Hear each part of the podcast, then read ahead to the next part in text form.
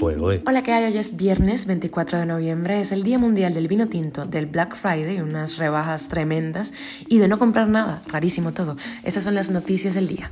Esto es Cuba a Diario, el podcast de Diario de Cuba con las últimas noticias para los que se van conectando. Los observatorios independientes elevan a 78 los feminicidios ocurridos en Cuba en 2023. La visita de un representante de la Unión Europea a Cuba incluiría encuentros con familiares de presos políticos. Seis médicos cubanos van a juicio en Bayamo por un paciente fallecido en un hospital sin insumos. Y te hablamos de un negocio poco conocido del gobierno cubano, que se trata de la exportación de escorias y cenizas industriales. Ojo, alarma en China por una extraña neumonía infantil que tiene abarrotados los hospitales de Pekín.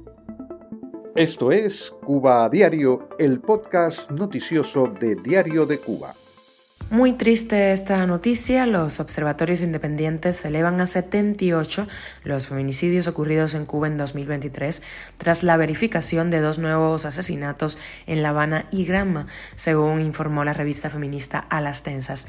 Cuba sería el país de América Latina donde se ha producido un mayor incremento en los asesinatos de mujeres por violencia machista.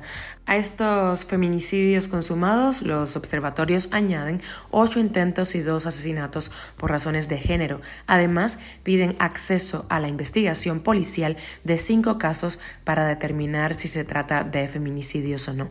Este tipo de asesinatos reportados por los observatorios independientes representan solo un subregistro que llena el vacío institucional, pues el Estado cubano no publica estadísticas sobre estos hechos. Cuba a diario. Iman Gilmore, un representante especial de la Unión Europea para los Derechos Humanos, inició ayer jueves una visita a Cuba que, según dijo el jefe de la diplomacia europea, Josep Borrell, tiene el objetivo de analizar la situación antes, durante y después de las manifestaciones y detenciones del 11 de julio.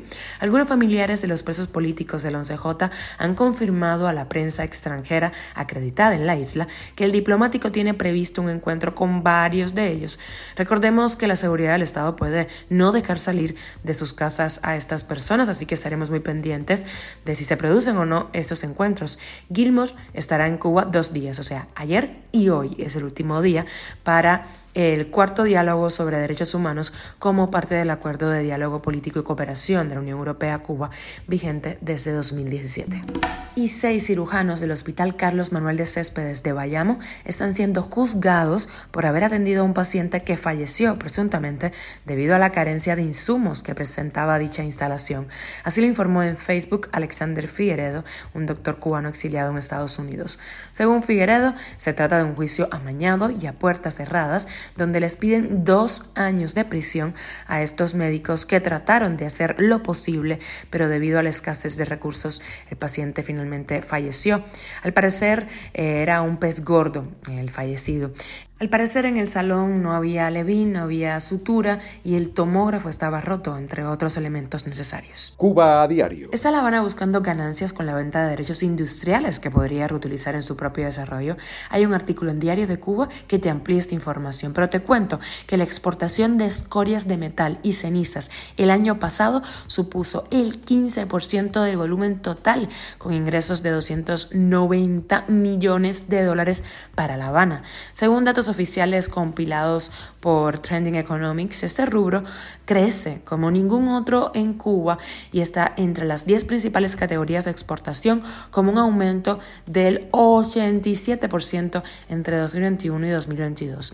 ¿A dónde van esas escorias de metal y cenizas originadas en Cuba?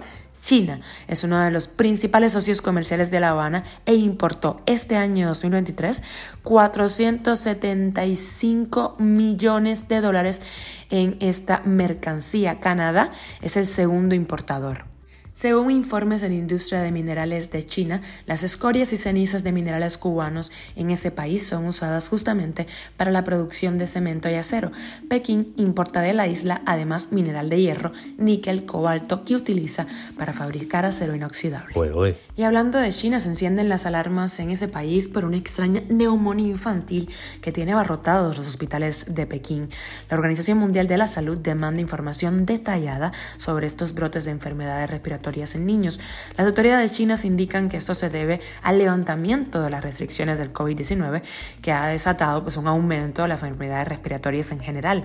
Estaremos muy pendientes. Recordemos que tanto China como la OMS, la Organización Mundial de la Salud, se han enfrentado a preguntas sobre la transparencia de los informes sobre los primeros casos de COVID-19 que surgieron en la ciudad central china de Wuhan a finales de 2019. Esto es Cuba a Diario, el podcast noticioso de Diario de Cuba, dirigido por Wendy Lascano y producido por Raiza Fernández. Muchísimas gracias por informarte en Cuba Diario. Que pases un feliz fin de semana y te recuerdo que estamos contigo de lunes a viernes en Spotify, Apple Podcast, Google Podcast, Telegram y síguenos en redes sociales. Yo soy Wendy Lascano y te mando un beso enorme.